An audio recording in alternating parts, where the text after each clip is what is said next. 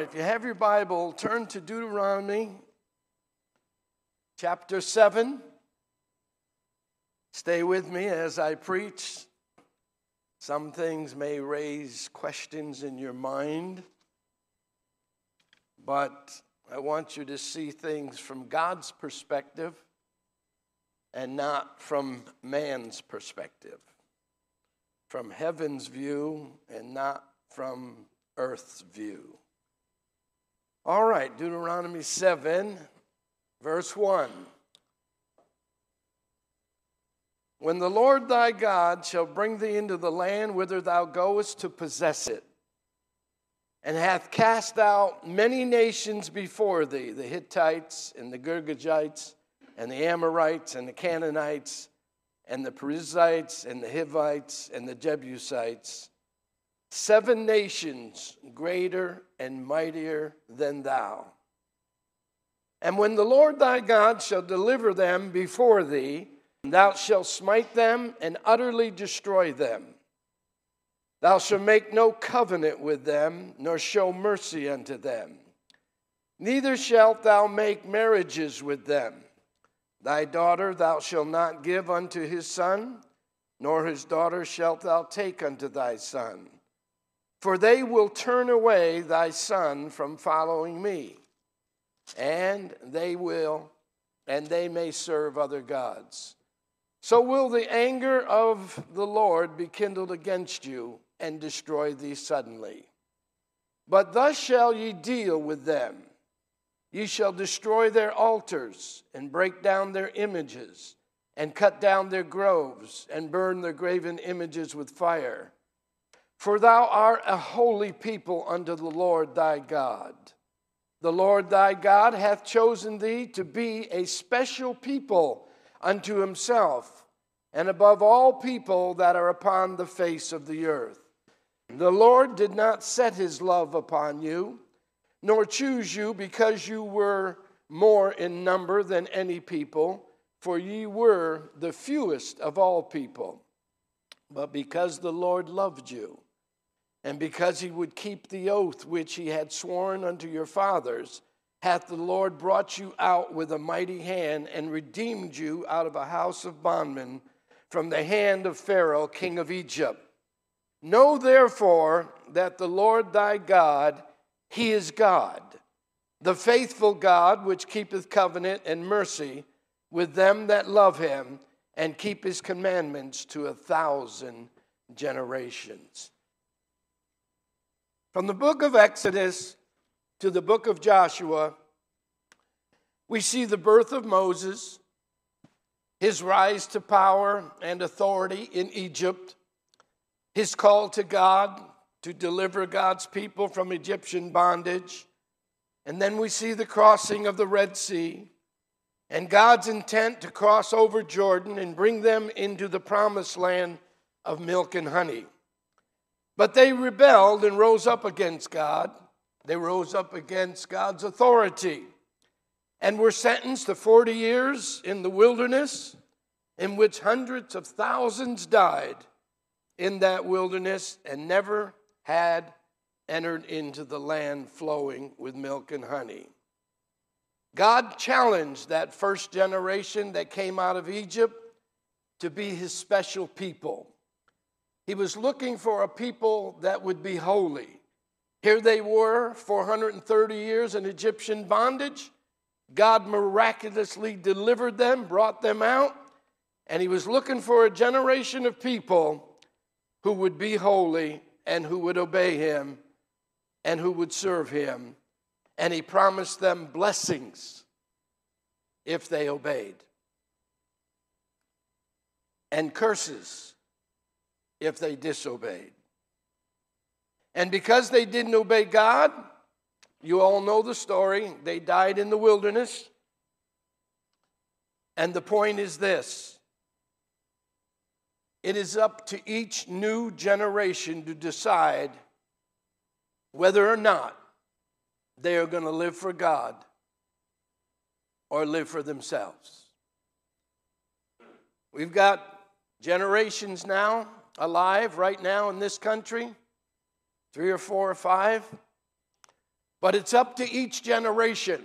And more importantly, it boils down, it's up to every individual to decide whether or not you're going to serve God or you're going to serve Baal. Whether you're going to live for God or live for the world.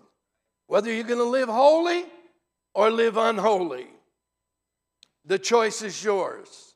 The choice is mine. And that's why when we stand before God, we won't be standing with our parents or our grandparents. We will all be standing alone and have to give an individual account of how we lived in this world. So it's up to you. It's up to every generation. You can live like you want to live. You can do whatever you want to do. You can use freedom as an excuse to live like animals. But you're going to stand before God. Every human being that ever lived is going to stand for God and give an account of the deeds that were done in his body. What you doing with your body, generations? What are you trying to change in your bodies?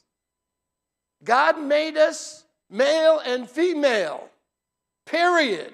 End of the subject. You're either a male or a female. Leave your body alone. We're all going to answer to God.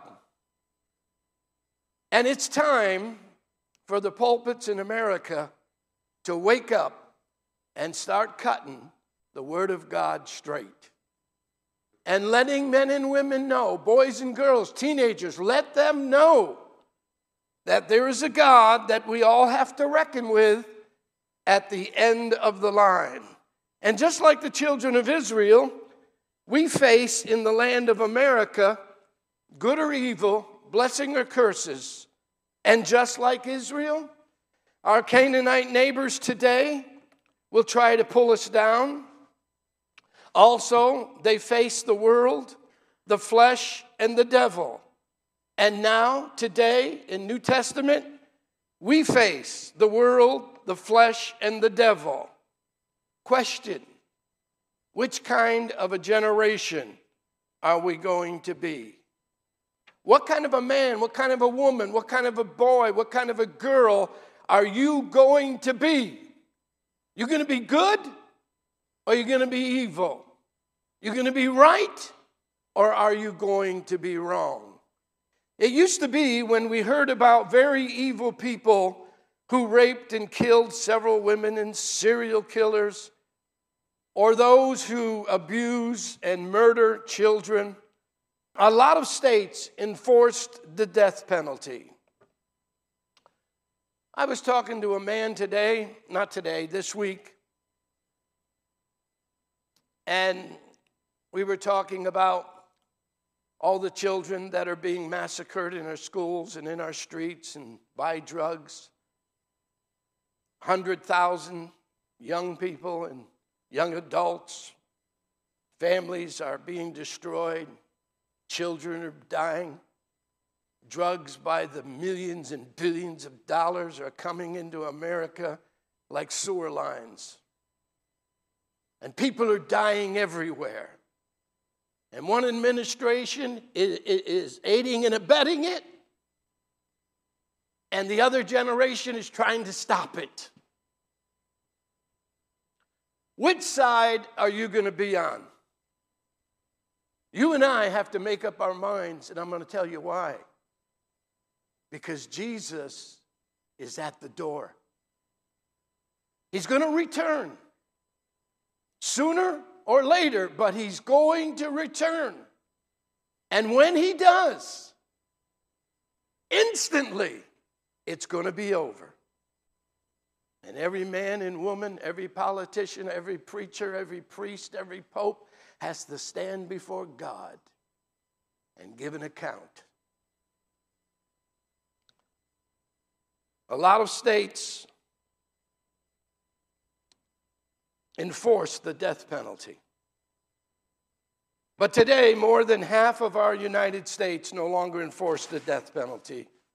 Or if a criminal is convinced of an evil crime, it may take the state many years before the death penalty is enforced, or the criminal will die in prison. And that is called, you know, habeas corpus, a long, drawn-out appeal process. And I'm not going to preach on the death penalty, but I want to make a point. The death penalty is a very controversial issue. Some feel it's morally wrong because they think it's racially biased. Others feel keeping prisoners on death row for years has adverse effect upon their mental condition. Very few countries in the world have legalized the death penalty. Governor Gavin Newsom announced a moratorium on executions in California, affecting seven hundred thirty-seven inmates on death row. A moratorium is, you know, a legal authorization to prohibit execution. One prison official answering objections to death by hanging said this: "He will be rendered unconscious in one second. He will be dead in seventeen seconds. And when he meets his God, he will have a lot to answer for." I started to tell you that conversation I had with that individual. He looked at me, and I said, look at all these, our nations, our cities, men are killing men, people are killing right and left in our streets, babies, innocent babies are being killed, thousands and thousands of people, and babies are, that are being aborted, murder all over the place. And this gentleman said to me,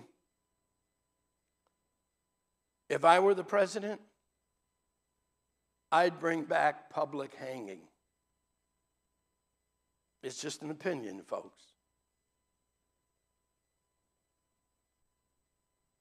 Don't look at me funny. Because you got an opinion and I got an opinion. And thank God we've got the freedom to voice our opinion.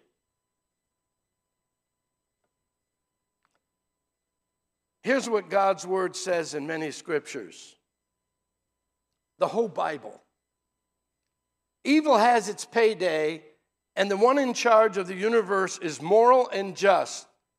We need to know that God loves the right and does what's right and opposes evil. God's word says God is not mocked. Whatsoever a man sows, that shall he reap. He says if you live by the sword, you're going to die by the sword. If you bite and devour one another, take heed that ye be not consumed by one another. He that committeth sin shall not prosper. Here's what is challenging to our faith. Here's where a lot of Christians struggle. The Bible often tells us things about God that make him appear unjust, unfair, and sometimes just plain wrong to our way of thinking today. We read to you verse two of our text. I want to show you how God dealt with evil in the Old Testament. You may think he was wrong, but I assure you, God knows what he's doing. And hopefully I'll be able to prove that to you. But verse two says, and when the Lord thy God shall deliver thee, deliver them before thee, thou shalt smite them and utterly destroy them. Thou shalt make no covenant with them, nor show mercy on them. There were some generations that God utterly eradicated because behind that eradication was the mercy and the love of God. He was trying to keep a malignancy from spreading from country to country, from nation to nation, from city to city, from home to home. He was trying to stop the bloodshed. Behind what we see in the Old Testament, if we don't understand the Bible, we're going to come away with the wrong impressions. Look at Exodus twenty-three twenty-three. I just want to read a couple things to sort of familiarize you with what's going on in the Old Testament. Exodus twenty-three twenty-three. For my angel shall go before thee, and bring thee into unto the Amorites and the Hittites. This is when they cross over and go into the promised land. And the angel shall go before thee, and bring thee in unto the Amorites and the Hittites and the Perizzites and the Canaanites and the Hivites and the Jebusites, and I will cut them off. Thou shalt not bow down to their gods, nor serve them, nor do after their works, but thou shalt utterly overthrow them and quite break down their images. And ye shall serve the Lord your God, and he shall bless thy bread and thy water, and I will take sickness away from the midst of thee. You know why a lot of people are sick today? Millions and millions of people are sick.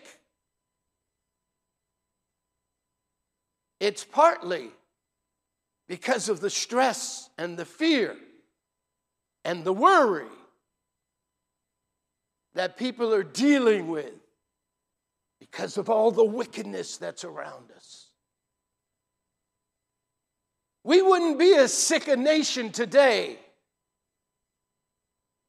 if we obeyed God. You would have a whole lot less trouble physically in your life.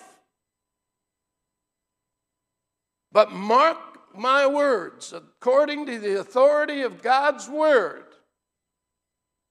God knows what he's doing. And I'm going to prove it to you. Look at Joshua eleven. Just let me give you a couple verses just so you can get a feel for things. Joshua eleven. All right, Joshua eleven. And let's look at verse twelve. Let's read it, just a few verses. And all the cities of those kings and all the kings of them did Joshua take, talking about the kings that are in the Canaanite, the promised land, and smote them with the edge of the sword, and he utterly destroyed them as Moses the servant of the Lord commanded. But as for the cities that stood still in their strength, Israel burned none of them. You don't raise up against God, God will show mercy on you. But if you continue your wickedness and your evil ways, there will be consequences. Consequences more difficult and more heavy than anybody wants to deal with. And all the spoil of these cities and the cattle the children of Israel took for a prey unto themselves. But every man they smote with the edge of the sword until they had destroyed them, neither left them, left they any to breathe. As the Lord commanded Moses his servant, so did Moses command Joshua, so did Joshua. He left nothing undone, all that the Lord commanded. In Deuteronomy, you don't need to turn there, twelve, verse thirty-one, it says, they even burned their children in the fires of their gods. Parents whose hearts become so hard and so wicked and so calloused and so bound by the devil, threw their children by the thousands into the fire, trying to get some appeasement from a God, a God who was not even there, a God that couldn't deliver them. And God said, those kind of people, exterminate. I know, I know what you're thinking, but you're not thinking what God's thinking. And that's what I'm trying to, con- trying to convey. The bottom line is this.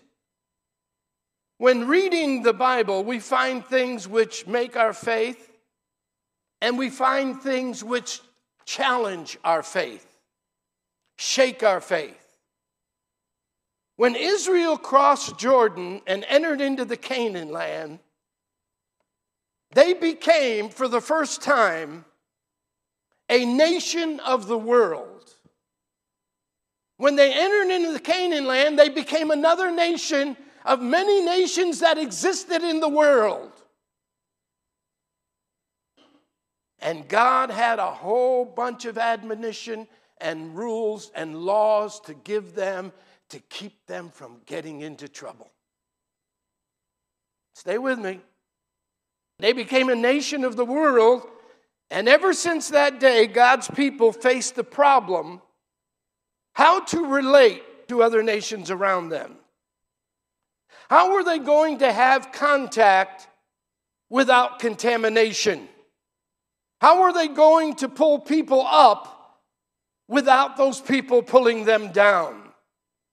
How were they going to civilize them without becoming uncivilized by them?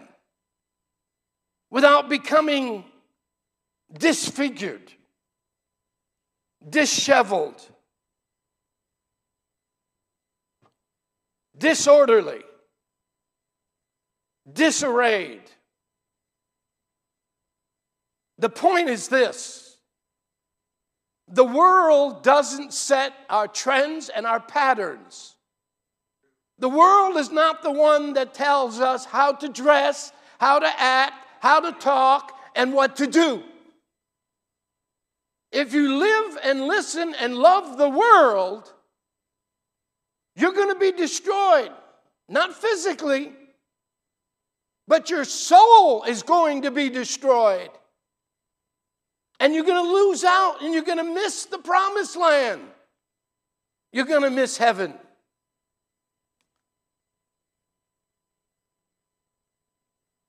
The rock and the rap of today is filled with profanity and vulgarity.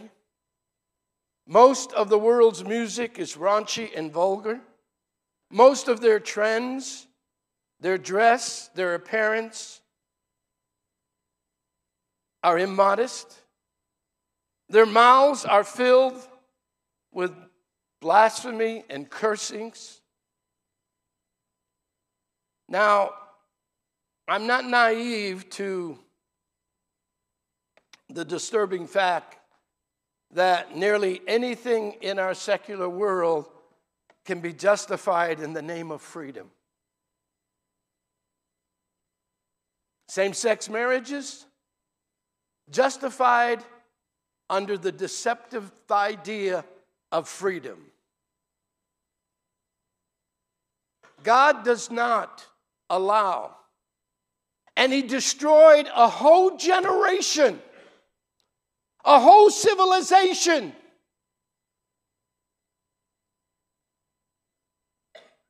Who got perverted. God is nobody to play with. Under the, the idea of freedom, since Roe versus Wade, sixty-three, sixty-four million babies have been murdered. Under the idea of freedom, babies are now being aborted after they're born.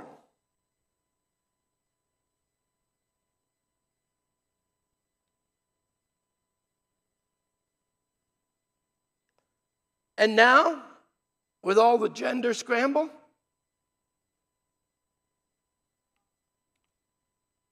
our young children are being surgically changed. Their reproductive parts, when they're not even old enough to understand the evil that's really behind adult incentives. All I'm saying, folks, and you need to start getting your head in the Bible, and you need to start understanding what, how God feels about some things. And he said it's better for you to tie a millstone around your neck and jump in the middle of the sea than to offend one of my little ones. And we got mothers, mothers, screaming and running, and priests and preachers running in our streets, holding up signs. It's all right. It's my body. I can do whatever I want. It's not your body. God made it. Wake up. What's happening? We're turning into savages. We're becoming an uncivilized society. We don't even look normal anymore. People's appearances are disfigured. It's time to wake up. And I'll tell you something, it's time for the preachers to wake up in America.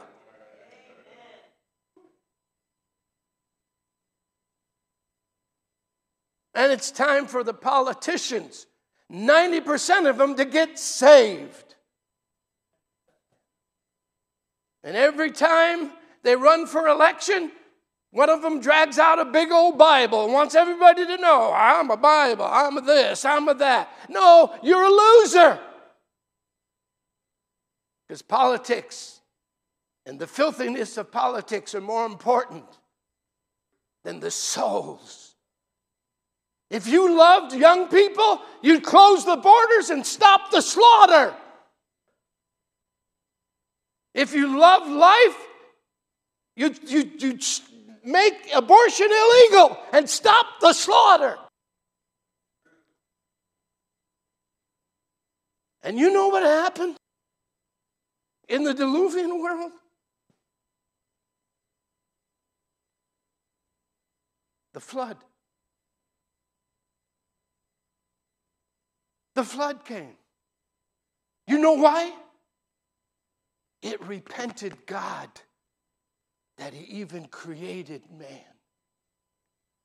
And it came up before him as a stench in his nostril. And he said, every imagination of the heart was evil continually. The generation had passed the point of no return.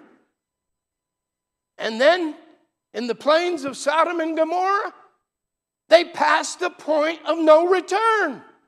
And that civilization Civilization was so corrupt, God utterly destroyed them.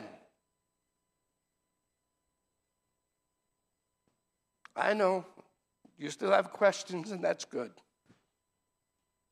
Give me a chance to answer them.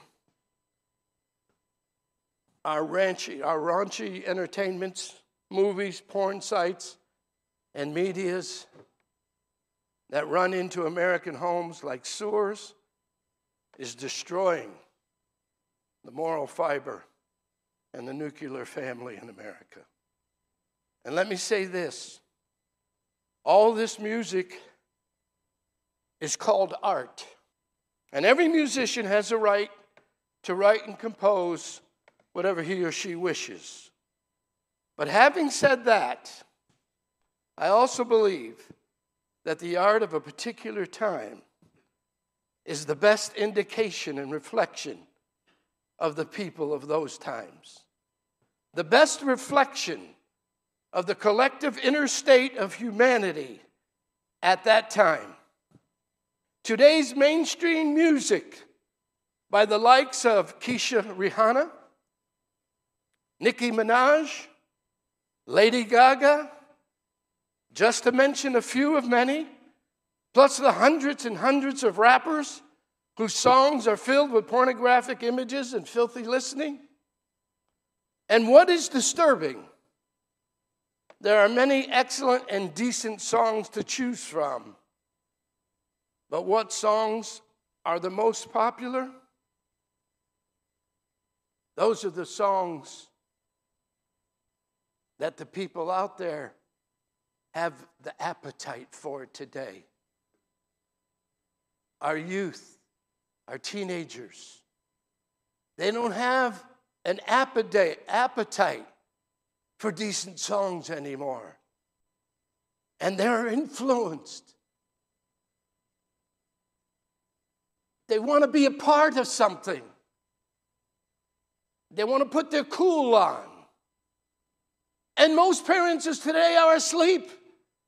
And many times the parents are listening to the same things.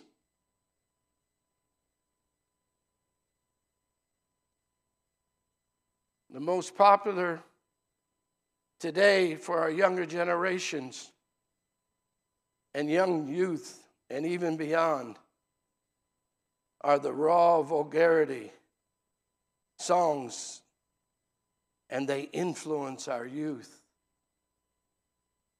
Where are their mothers? Where are their fathers? Where are their pastors? Where are their bishops? Where are their priests? Songs like S and M, Rude Boy from the album Talk That Talk, and then the album Erotica are filthy to the max. It's sickening to see such creative, challenged writers using such foul and filthy lyrics to give their weak songs the added punch they need to sell. Sex sells. Everybody knows that. Our, whether it's toothpaste, whether it's automobiles, sex is in there because it sells. Sex sells. But let me remind you that sin destroys both body, mind, and soul in hell. The videos out there are even filthier yet. And all this filth is normalized with an eighth grader singing, "Sticks and stones may break my bones, but whips and chains excite me."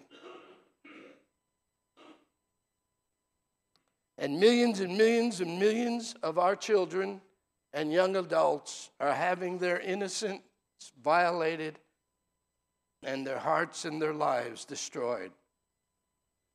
What are we going to do about it? What are we going to do about it?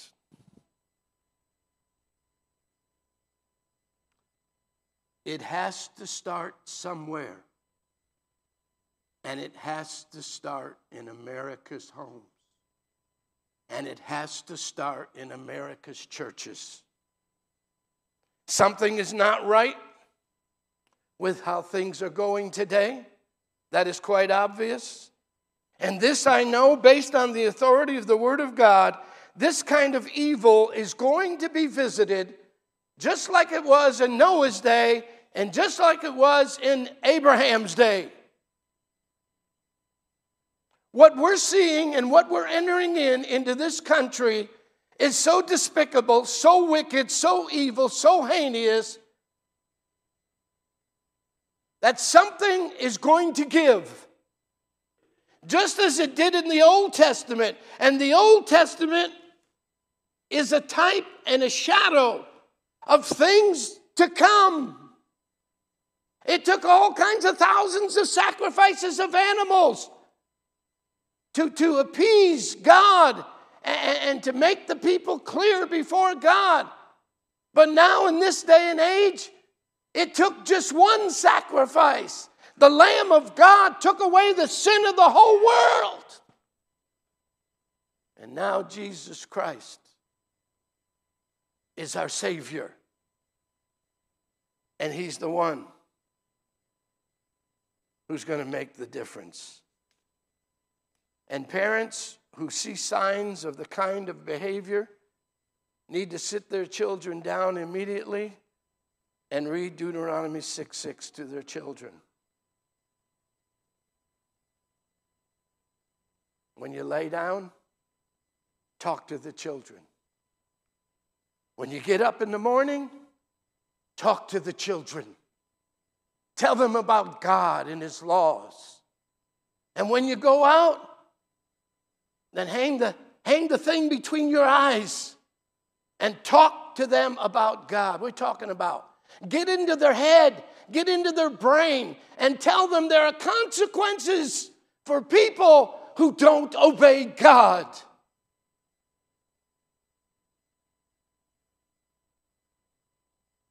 There's a sister in this church whose granddaughter came home from one elementary school, and another one came home from Newark High School, and they had books.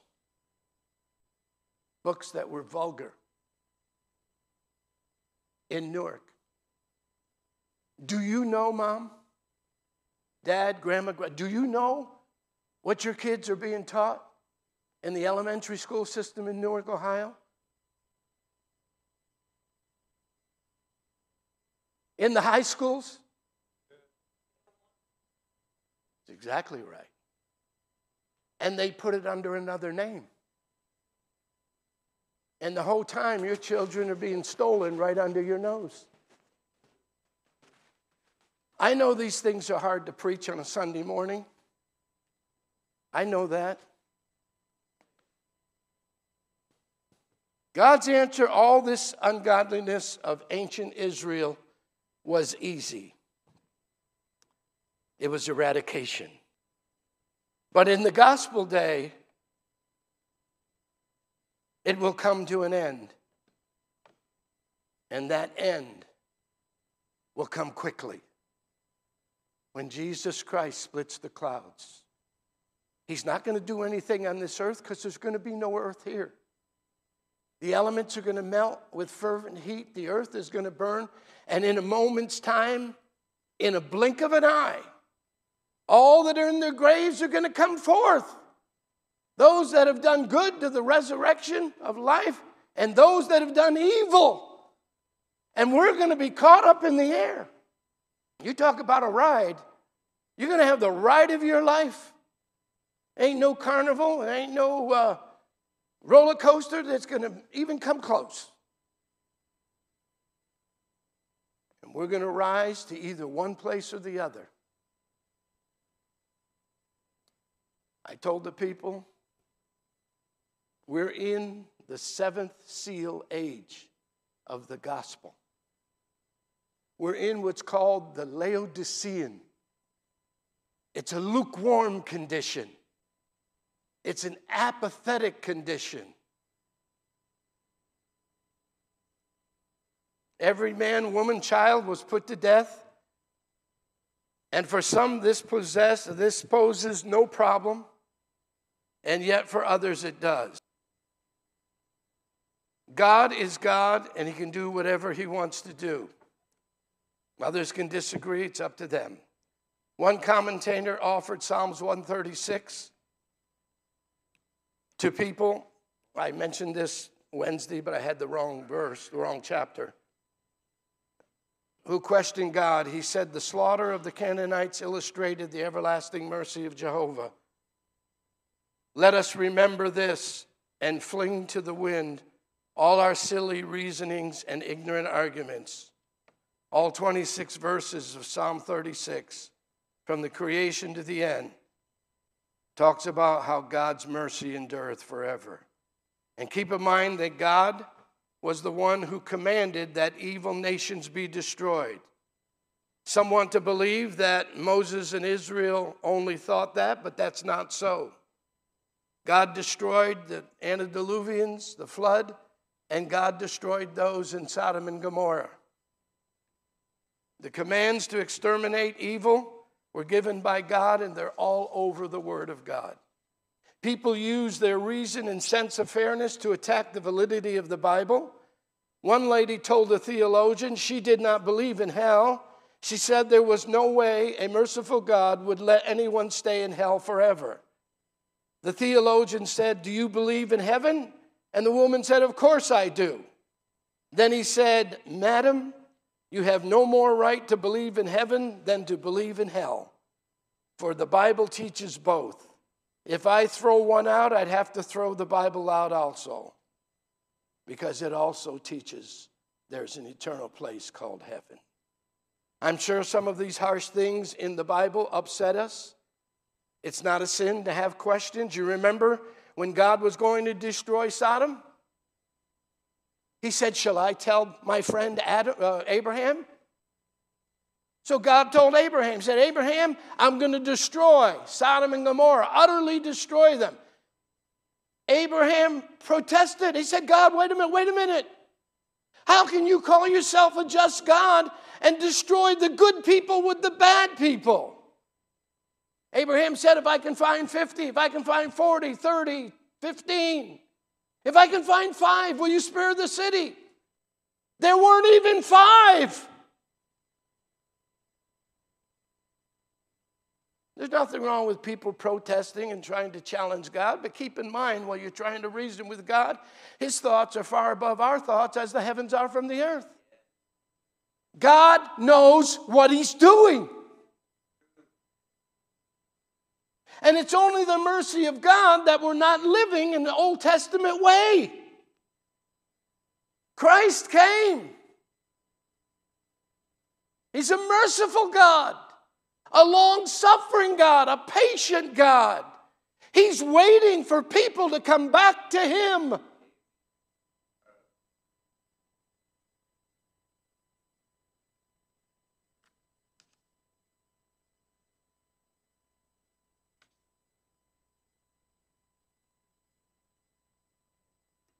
Jesus himself questioned his Father.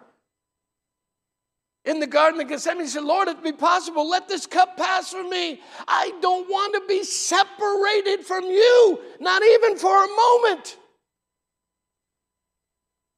He said, nevertheless, not my will, but thine, O Father, be done. We don't understand a lot of things, church.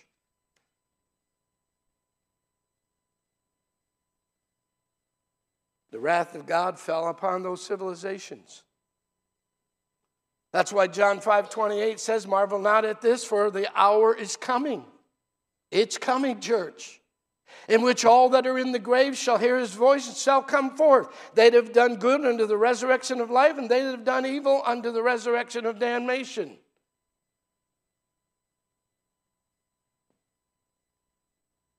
Now listen, I know my time's gone.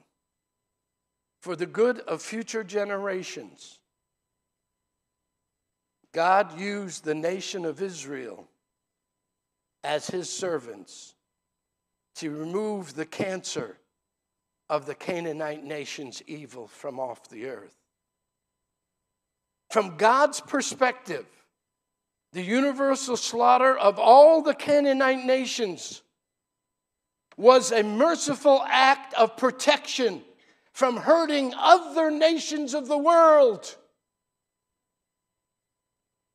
God said, when you go into the promised land, I want you to utterly destroy everything.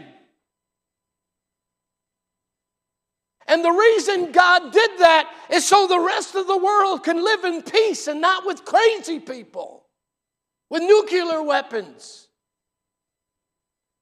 and terrorists. But that element is not going to be released or removed now, because we're living in a day of mercy. So you've got to make up your mind. You going to get in bed with the Canaanites? Or are you going to save your own soul from this toward, untoward generation? Got to make up your mind. Every church, every person in the world got to make up their mind what you're going to do. Let me close.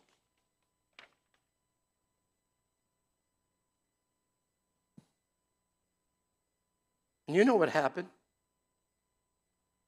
Jake, Joshua, Moses, Caleb, they gave the people. Now we're getting ready to cross over. We're getting ready to go into the land of Canaan. And remember what God said. You have to destroy every single one of them. You know what happened? The people of God didn't destroy them. They let bad, evil things go on, just like we are in America. We let pornography go on. Same-sex marriage go on. We let everything rotten to the core go on in America. And it's destroying America. And it's destroying your children and your children and your children. Be not deceived. God is not mocked, people.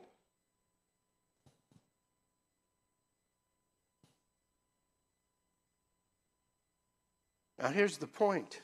I'll close with this. I left a lot out of this message. Maybe this illustration will help us understand. Our view from this side of heaven is very limited. We can't even begin to match what God thinks.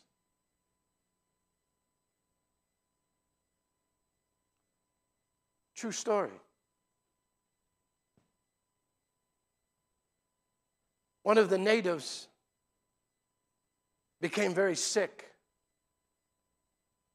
and a missionary doctor had to do immediate surgery. And so they prepped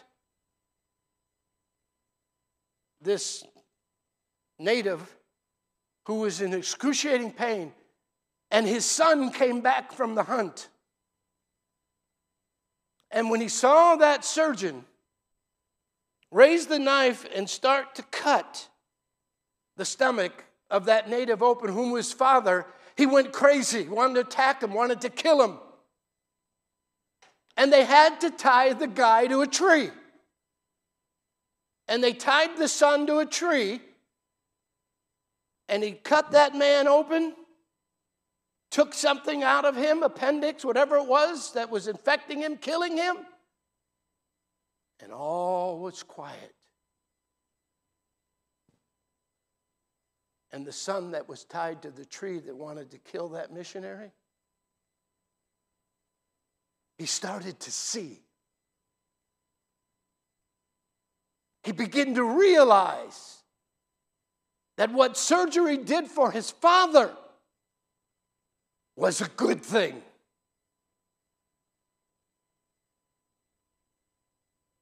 And instead of wanting to kill the doctor, he couldn't love him enough. We are living in a land full of spiritual Canaanites, Canaanites of all kinds. And there is only one solution: spiritual eradication. We must utterly destroy and remove from our lives anything that is working to destroy our relationship with God. And if you get close enough to God, church, he'll tell you exactly what it is that needs to be removed. He'll tell you pornography's wrong. Drugs are wrong.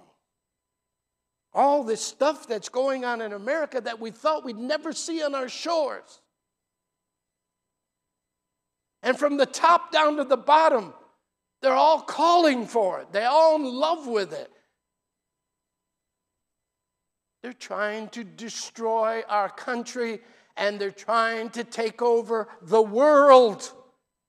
And the Revelation talks about a gathering of the eighth beast. And I won't go over the chart and all that, but there are systems that are all coming together. They're coming out of the four corners of the earth. Revelation twenty says they're numbered as the sands of the seashore, and they're going up on the breadth of the earth, encompass the earth, to destroy. Listen what they're after. To destroy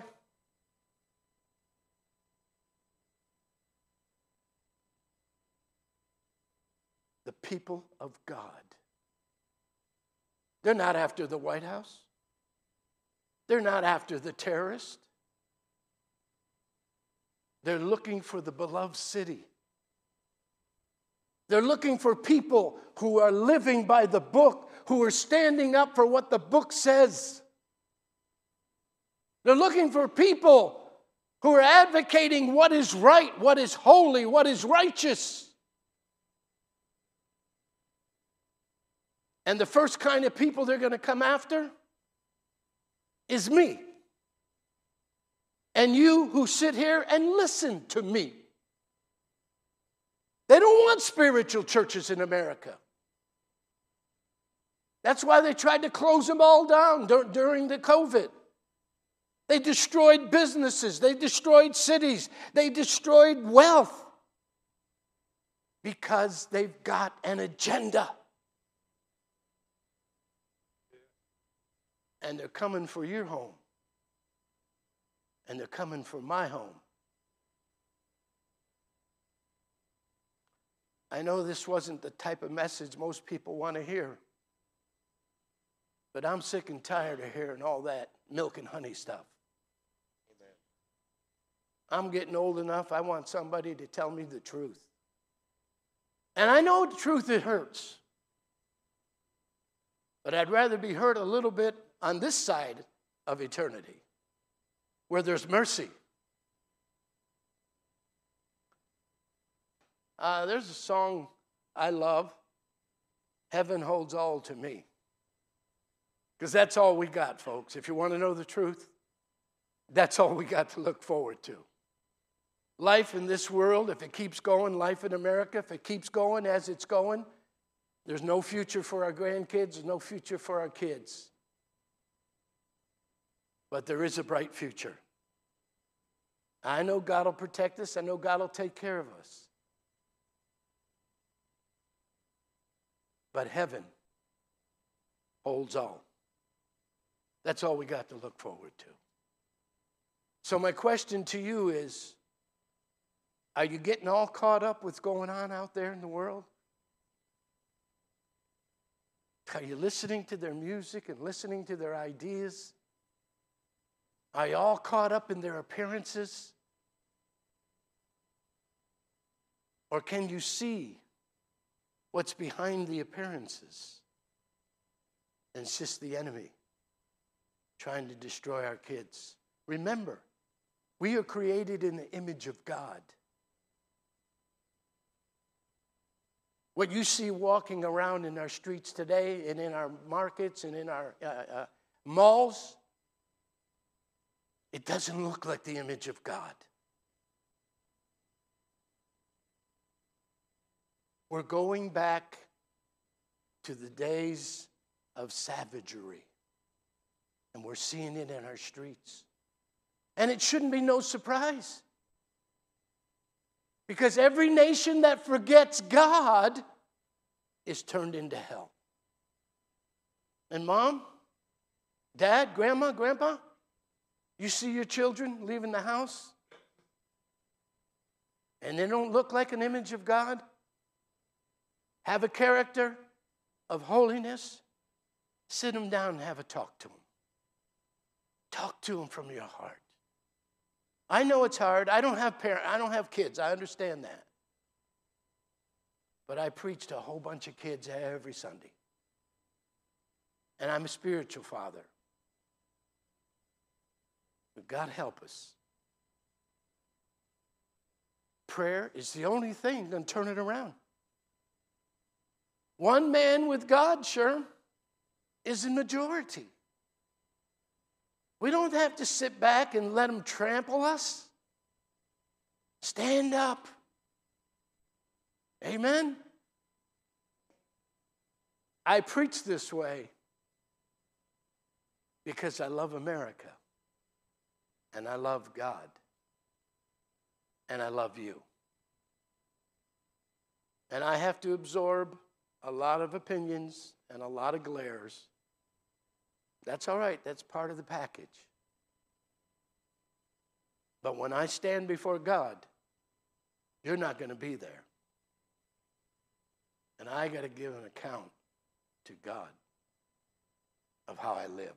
Not only in public, but how I lived in the dark. So I'm doing my best to get us to heaven. And give it some thought. Whisper something to God in prayer if you have any needs. I'm not going to ask anybody to come forward. It's too late. But you can ask God to help you right where you are, and I know God will do it. You've been a great audience. You've been very attentive.